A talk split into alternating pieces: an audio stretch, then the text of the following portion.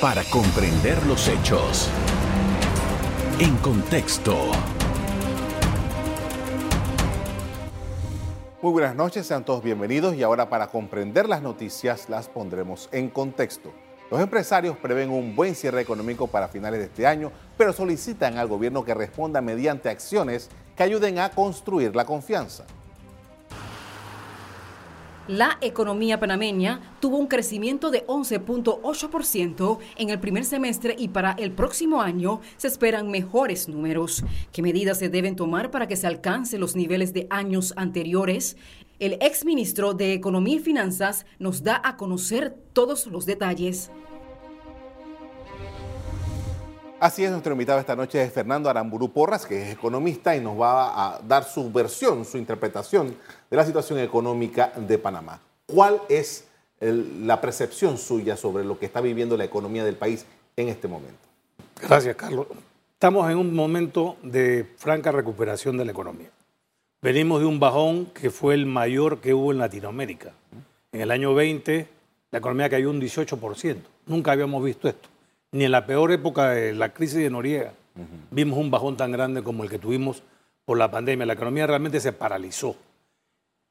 Posteriormente, en el año 21, rebota con un 15%, pero no llegamos todavía a los niveles del año 19. Este año, en el primer semestre, hemos crecido un 11.8%. Venimos de vamos de una tendencia decreciente, trimestre a trimestre, o sea, que se espera que en el año termine entre 7 y 8%. No menos de eso. Si, estimamos que el segundo semestre crecerá un 5% por lo que tuvimos las huelgas, la paralización, tendríamos, a pesar de eso, tendríamos un crecimiento del 7 o el 8% para el año, lo cual es muy bueno. Nos sitúa como la economía de Latinoamérica que más va a crecer este año. Eso no significa que el empleo va a crecer.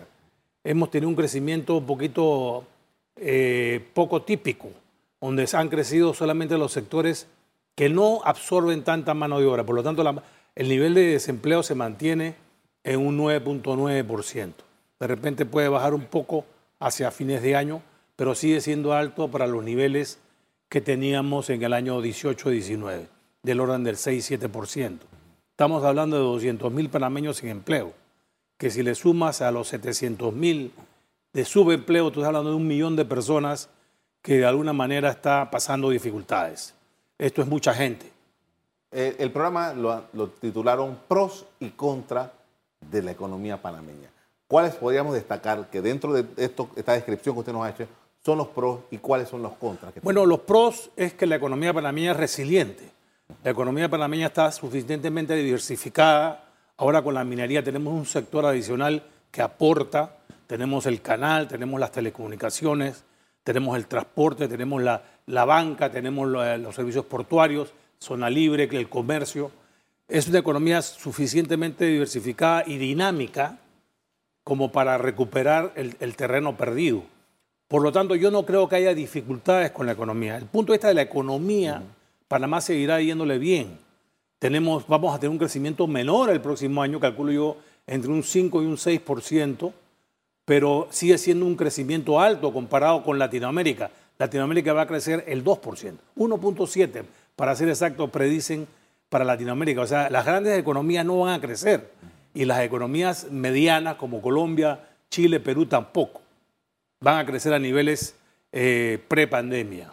Ahora, estos niveles pre-pandemia, cuando hablábamos de la recuperación, era volver a lo que teníamos por lo menos en el 2019. Sí. Eso ¿Lo estamos logrando? Bueno, vamos el próximo año vamos a lograr llegar al nivel del 2019 y lo vamos a superar. Pero tú me preguntabas sobre los pros y los contras. El, gran contra que tenemos en Panamá es la institucionalidad, la gobernanza. Ahí es donde nosotros, la política, como la llamamos nosotros, ahí es donde nosotros estamos fallando. Lo que se ve en la asamblea, cómo se está manejando la relación del Ejecutivo. Todos todos los días tenemos noticias nuevas sobre manejos, arreglos, componendas, leyes que favorecen a los legisladores o a sus allegados. Estas son las cosas, presupuestos que se aprueba la Asamblea con un crecimiento contra otros presupuestos en educación, salud, que no crecen, eh, un gobierno que sigue gastando más de lo que debe porque el presupuesto crece el 12%, 11 punto algo por ciento, con una economía que está recién recuperándose con una deuda al nivel que tenemos, eh, no parece razonable, aunque también tenemos que mantener la actividad económica, pero créame que lo que mantiene la actividad económica no es el gobierno, es el sector privado. Entonces las señales que se mandan al sector privado no son buenas. Es un gobierno con una gestión que, llama, que, que no es satisfactoria. Entonces en la gobernanza, los servicios públicos, lo que es educación, salud, infraestructura, dejan mucho que desear. Esos son los contras. Ahora, estos e- elementos que usted acaba de mencionar, los toman en cuenta los inversionistas. Por supuesto. Los inversionistas internacionales, que es la gran apuesta que desde el 2019 el gobierno se había eh, fijado, pero que no ha tenido quizás el impacto No. ni, ni, ni- ni se ha reflejado aquí esa inversión. Todos los indicadores demuestran que hemos caído, hemos caído en competitividad, hemos caído en, en- en facilidad para hacer negocios. El tema de la corrupción ha aumentado. Estamos entre los países con nivel de corrupción más alto en Latinoamérica, en el mundo. Por lo menos así se nos perciben. No hemos podido salir de las listas grises. Todo esto juega en contra de un país como Panamá, que deberíamos estar ya, podíamos estar llegando a un nivel de desarrollo. Pero para eso nos- nos necesitamos mejorar mucho lo que es servicios públicos y lo que es la distribución del, del recurso del Estado a nivel nacional. No solamente concentrarlo en la zona calarera, sino el interior. Hay una gran dispa- disparidad entre lo que es la zona calarera. Invertimos grandes cantidades de recursos. Mire solamente en el metro, en la línea 3, cuánto se está invirtiendo. Eh, son 3.500 millones de dólares versus el interior. ¿Cuánto se está invirtiendo en el interior? O sea, eh, eh, cuánto se ha invertido en infraestructura eh, aquí en, la zona canal. O sea que hay una disparidad que también tiene que corregirse hacia, los, hacia las provincias más pobres. Antes de empezar el programa hablábamos de los retos del país. ¿La gobernanza es uno de esos retos? La gobernanza es un reto y nosotros tenemos que ver cómo bajamos el nivel de clientelismo. Yo no creo que nunca se va a poder eliminar, pero hacemos que, que la- que los políticos sean electos por sus méritos, realmente por su programa y no por lo que dan, las dádivas. Que la Asamblea eh, no maneje tantos recursos, que se dedique a hacer lo que tiene que hacer, que es leyes, promulgar leyes, que haya una transparencia en toda la actividad de gobierno, que haya rendición de cuentas, que cese la impunidad, que aquí el que sabe, el que la, el que la hace, la paga. Eso tiene que, empezar a instalarse en Panamá. Si no, no vamos a salir de las listas grises. Parte del problema de las listas grises es que aquí no hay transparencia. O sea, nuestra- cada vez que hay un caso de esto donde sale libre, después que todos sabíamos que, el, había cometido el delito, eso repercute nuestra, en nuestra percepción como un país corrupto, como un país donde no hay transparencia, donde no hay, la ley no rige. Entonces esto nos hace mucho daño. Podemos tener una economía muy bollante, pero esto nos, nos, nos hace ver mal. Ahora que las autoridades del gobierno, eh, la Cancillería, diga, bueno, lo que queremos es un trato igualitario con esto de las listas grises. Eh, eh, no podemos compararnos con Estados Unidos. O sea, nosotros no somos Estados Unidos. Ahí rige la ley y el orden. Aquí tenemos muy, estamos muy lejos. Tenemos que trabajar en esa dirección. Algunas, algunas mejoras hemos visto. Creo que la Corte Suprema de Justicia es una corte mucho más, eh, digamos, acertada que lo que hemos tenido anteriormente. Eh, se ven algunos movimientos en la dirección correcta, pero queremos ver a los candidatos para el próximo periodo qué nos dicen de lo que es la institucionalidad, cómo van a corregir los males eh, del clientelismo, de la corrupción, del que hay para mí, eh, del juega vivo, que es lo que daña a este país. Con esto vamos a hacer una pausa para comerciales. A regreso, seguimos hablando sobre la economía de Panamá. Ya regresamos. En contexto. Seguimos el análisis de la economía de Panamá. Me acompaña Fernando Aramburu Porras, que fue ministro de Economía y Finanzas, y que es economista, y estamos analizando, y uno, usted lo mencionó ya, pero vamos a, ponerlo en contexto. Este presupuesto del año 2023, 27 mil y pico de millones de dólares, una cifra creo que es la más alta hasta ahora para un presupuesto de la nación. ¿Qué podemos conseguir de eso? Y sobre todo el punto del financiamiento y los ingresos que tienen. Sí, a mí lo que me preocupa es el presupuesto. La cifra de 27.500 millones, porque a último momento se volvió se subió 400 y pico millones más en algunos ajustes que se hicieron a ciertas instituciones. O sea, estamos hablando de 3.000 millones más que el, año que el año pasado. O sea, estamos hablando de un porcentaje del 12%. Una economía que puede estar creciendo el próximo año el 5%. más una inflación del 3, o sea que está por encima de lo que sería razonable. Es más, este, deberíamos entrar en un periodo de austeridad, no veo que haya austeridad. Por otro lado, eh, eh, no estoy seguro de que se va a poder cumplir con la meta de responsabilidad fiscal, que es del 3%. O sea, estamos hablando de 2.100 millones de dólares de déficit máximo si queremos cumplir con la ley. Y tenemos que cumplir con la ley para mantener la calificación de riesgo. Es muy importante que Panamá mantenga la calificación de riesgo. A toda costa Panamá tiene que hacer el esfuerzo. Creo que el ministro de Economía está muy claro en eso, mi colega Alexander. Lo que pasa es que no todo el gobierno le, lo escucha, le hace caso. La Asamblea puede dedicarse año político, créditos extraordinarios. hay, una, hay un rubro en el presupuesto que se llama ajustes. Al final, como no cuadran las cifras, hay un rubro que se llama ajustes por 900 y pico millones de dólares. ¿Qué es eso? ¿Eso de dónde va a salir? Me da la impresión de que no está del todo balanceado y que la deuda puede ser mayor. Lo que tenemos que evitar a, toda costa. Si lo que están pensando es que no se va a ejecutar en su totalidad o que va a haber un ajuste a mitad de año, eh, bueno, pero que lo digan. Además, otra cosa, no se ha incluido en el presupuesto, Carlos, el subsidio del combustible pero tampoco se ha incluido lo que tiene que pagar la minera, que es otro tema. ¿Qué pasó con la minera? ¿Cuándo vamos a saber más de eso? O sea, son temas que están todavía oscuros y que hacen que este presupuesto esté, no esté completo, digamos, ¿no?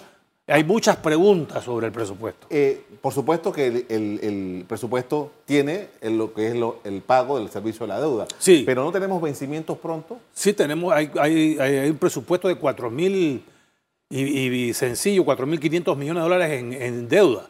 Incluye intereses, incluye eh, eh, principal. O sea, que hay vencimientos del orden de los 3.000 millones. Porque ya, ya pasó que algunos vencimientos al final terminamos pidiendo prestado para pagar esos vencimientos. Pero pues siempre es así. Eso siempre es así. Eso es la deuda. realmente lo que importa, Carlos, la deuda externa del país eh, cuesta decirlo, ¿no? ¿no? Nunca se va a poder pagar. O sea, lo que no podemos es, que, dejarla que suba más allá de ciertos límites. Debe mantenerse en el orden del 40%. Eso es lo que dice la ley. La ley que pactamos todos los panameños y que las casas calificadoras, los bancos, los inversionistas están mirando. Y que la van a 40%, ahora estamos en 60 y pico por ciento. Tenemos que volver a bajarla. O sea que estamos en un plan de recuperación en los próximos años volver a bajar a los niveles donde estuvimos en, el año, en los años 12, 13 y 14. Ahora, en algún momento, y, usted eh, era protagonista de eso, aquí se, hizo, se hicieron reestructuraciones de deuda importantes. Sí. ¿No hay que ir de nuevo hacia ese camino? Bueno, uno es reestructurar la deuda cuando no puede pagarlas. Entonces, yo pienso que no estamos en ese nivel todavía. Espero que no estemos. Nosotros estamos, eh, por lo pronto este año pareciera que sí se va a poder cumplir con la meta del 4%. Espero que así sea. No, tengo las cifras de septiembre, pero hasta junio pareciera que íbamos bien. Eh, a falta ver el, segundo semestre del año. El próximo año es el que me preocupa porque está toda la carga de los subsidios, el tema del Ministerio de Educación, el tema de los subsidios por la canasta básica y otras cosas que pueden surgir, que siempre surgen. Me explico. Entonces, eh, por otro lado, como dije, no está lo de la minera también, que es pero parte de eso va para el Seguro Social. Eso fue una promesa, o sea que no todo es gobierno central. Ahora, tenemos un tema, eh, porque además, como usted lo mencionó, hay un montón de personas que están en la informalidad. La recaudación de los impuestos eh, nos ha ido bien, más o menos. Este, año, este año, nos ha ido bien. Pero eh, necesitamos esa energía para poder financiar este presupuesto. Sí, claro. ¿Cómo lo hacemos? Bueno, eh, yo creo que la Dirección de Ingresos tiene que incrementar sus esfuerzos para que la presión tributaria llegue a los niveles donde estaba anteriormente, que era del orden del 11% del PIB. Eso ha caído. O sea que estamos recaudando menos sobre la producción que lo que hacíamos antes. Parte del problema es la minera, porque la minera está aumentando el PIB, pero no está participando, contribuyendo hasta ahora. O sea que es muy importante que eso se aclare a la brevedad posible, porque eso debe contribuir de forma significativa a los ingresos fiscales del país. Ahora, con estos temas del presupuesto de la nación y estas advertencias que usted hace, ¿cómo queda la capacidad del gobierno para invertir? Aquí, por ejemplo, todo el mundo espera que algún día reparen las calles, por ejemplo. Muy, muy baja. Eso ha caído. la inversión, el próximo, próximo año la inversión va a ser 4 mil millones. Sector público, ¿ah? no financiero, completo. El sector del gobierno central, claro que son 2 mil y pico. El sector público completo, 4 mil y piquillo de millones. Eso es menos del 6% del Producto Interno Bruto. E, eso es un porcentaje bajo. Si no fuera por la inversión privada que ardan por el orden del 20 o 25% del PIB, esta economía no caminaría. O sea que la, inversión pública es un porcentaje relativamente bajo de la inversión total. Lo que tenemos que cuidar, aparte del Estado, por supuesto, que lo que viene es a resolver los problemas de servicios públicos, de infraestructura básica, de las comunidades alejadas, de la educación, de la salud. Ahí donde está la flaqueza de tener un presupuesto lleno de planilla, lleno de subsidios y que no deja espacio para la inversión pública. Ahora, ¿cómo está la empresa privada, la inversión privada para poder contribuir con el gobierno, con el Estado panameño en esto de las APP? Yo creo que está dispuesta, siempre y cuando se arme un buen proyecto. Eh, en otros países ha funcionado muy bien, Colombia, Perú, Chile, eh, creo que hasta en México la están utilizando y eh, ha dado resultados. O sea, el sector privado financia la obra, administra la obra, recupera su, inversión en un periodo de 20, 30 años y la, obra pasa al Estado o se vuelve a concesionar. Y esa es una forma de financiar la infraestructura que puede ser, se puede que puede pagarse a sí misma. Carreteras, puentes, ese tipo de cosas.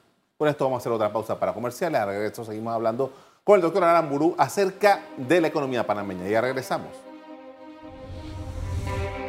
En contexto. Seguimos hablando de economía. Me acompaña el doctor Fernando Aramburu Porras, que fue ministro de Economía y Finanzas y también eh, y es economista, obviamente.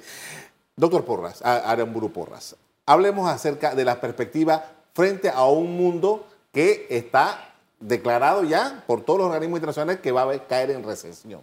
¿Qué pasa con Panamá dentro de esa atmósfera? Panamá se ha defendido bastante bien en las recesiones pero obviamente nos impacta. El comercio internacional va a bajar, eso impacta al canal, impacta la zona libre, impacta a los puertos, eh, impacta el, transporte aéreo también. Eh, los intereses están, eso es lo que más nos golpea. los, intereses. están subiendo. Panamá vive del financiamiento, tanto público como privado. O sea, nosotros la tarjeta de crédito, la hipoteca, el préstamo del carro, eh, los préstamos al gobierno, todo eso va a subir va a subir a niveles importantes. O sea, la tasa de la Fed va a subir al 4,5%, 5% el próximo año. Eso no nos pega el próximo año, nos pega el de más arriba. Pero este año está en 3,5%. Ya eso nos pega. El, las tasas no han subido mucho en Panamá todavía, pero a partir de fin de año, para el próximo año, van a subir y va a haber un golpe en la economía. Eso es parte de por qué la economía va a caer al 5 o 6%. Ahora, eh, eh, esto le crea una, una presión de nuevo al gobierno. El, gobierno le va a crear una presión en, el refinanciamiento de la deuda. La nueva deuda viene con intereses más altos. Eso definitivo. O sea, los 4 mil o 5 mil millones de dólares que vayan a, financiar el próximo año vienen con tasas más altas que lo que hemos tenido hasta ahora. Eh, además de eso, tenemos el tema del, costo del combustible y, los granos. Eh, que mientras dure la guerra de Ucrania, eso va a estar alto. O sea, vamos a seguir, vamos a seguir subsidiando el combustible. Eso no tiene chequera que aguante. Eh, yo he sugerido que se subsidie el transporte público nada más. Y se baje ese subsidio que son 60 millones al mes. O sea, estás hablando de 700, 800 millones al año. Eso, para un país como este, esos eso son cuántas escuelas, cuántos centros de salud, cuántas carreteras. O sea, es mucho dinero que estás financiando al que tiene automóvil que es el que mejor está económicamente. Eh, no es el, que, el, que está mal económicamente, no tiene carro, anda en bus. O sea, seamos francos, o anda en el metro. Eso está subsidiado. Pero subsidiar a la gente como yo o tú que tenemos carro, no me parece. Ahora, y esto además está pagando, el Estado está pagando más por ese subsidio que lo que recogen impuestos. Exactamente. Y, tenemos el problema con el gas, por ejemplo. Sí, no, y el gas también nos pega porque el gas ha subido más que el combustible. Y el gas nos pega por dos lados, por el tanquecito, que está el subsidio ha aumentado muchísimo, Y la gente como si nada, o sea, la gente sigue consumiendo gas como si valiera lo mismo. Debería subir un poco para que la gente también ahorre. Porque el, el efecto precio, el gobierno está este año 140 millones en el subsidio del gas. O sea, ¿hasta dónde vamos a llegar? El gobierno no tiene recursos. Ha bajado su capacidad de ejecución, su capacidad de respuesta al pueblo. O sea, eso eh, nos pone un gobierno más débil y encima si le sumas a eso la corrupción y todo lo que, y todo lo que se llevan por, por, la, por la, izquierda, entonces tenemos un panorama terrible. ¿no? Y el gasto, porque parte de lo que las personas reclaman es que el gobierno sigue teniendo un alto nivel de gasto. Bueno, eso lo dicen las casas calificadoras, eh, que están, van a mirar mucho, que el gasto se ha salido de las manos. El gasto en planilla, el gasto en subsidios, el gasto, esos gastos ya las casas calificadoras han dicho que eso hay que controlarlo porque si no vamos a perder la calificación de riesgo. Ahora, eh, todo esto está relacionado porque eh, tanto el, el, alza de las tasas está eh, casada con el tema de la inflación y esto está casado con el tema de la guerra. Exactamente. Entonces que la guerra viene a agravar porque la inflación estaba antes de la guerra. O sea, la inflación venía por el overexpending que tuvo los Estados Unidos, eh, trillones de dólares por el COVID. Sí. Así como nosotros nos endeudamos 10 mil millones, ellos se endeudaron 10 mil trillones. ¿no? Entonces, y eso lo tiraron a la economía y eso ha causado una reacción inflacionaria. Pero encima de esa reacción que está al 8 o 9%, tanto en Estados Unidos como en Europa, porque no solamente Estados Unidos, Europa también, ahora viene la guerra con Rusia. O sea, que sube el petróleo, o sea, más leña al fuego. O sea, vamos a tener que copiar estas... ¿Cómo se hace cuando, cuando suben los precios? Solamente hay que ser conservador, hay que ser ahorrativo, gastar en lo que es necesario, no estar overspending. Y ese mensaje no lo veo en el presupuesto de este año, no lo veo en la actitud de los legisladores, de los diputados nuestros, el mismo gobierno, parece que el único austero es el ministro de Economía, porque el resto, como si como, sigue la vida. Seguimos viajando en primera, seguimos esto con los viáticos, eh, regalando la plata en el IFARU, en, en fin, o sea. Ahora, mientras tanto, hay un tema financiero importante que es el de la Caja de Seguro Social. Bueno, y eso encima de todo. Ese es el reto mayor que tenemos los panameños. Esto ya no es solo el gobierno. Uh -huh. Estos somos todos los panameños porque ¿cómo le vamos a hacer frente a ese déficit de 1.200?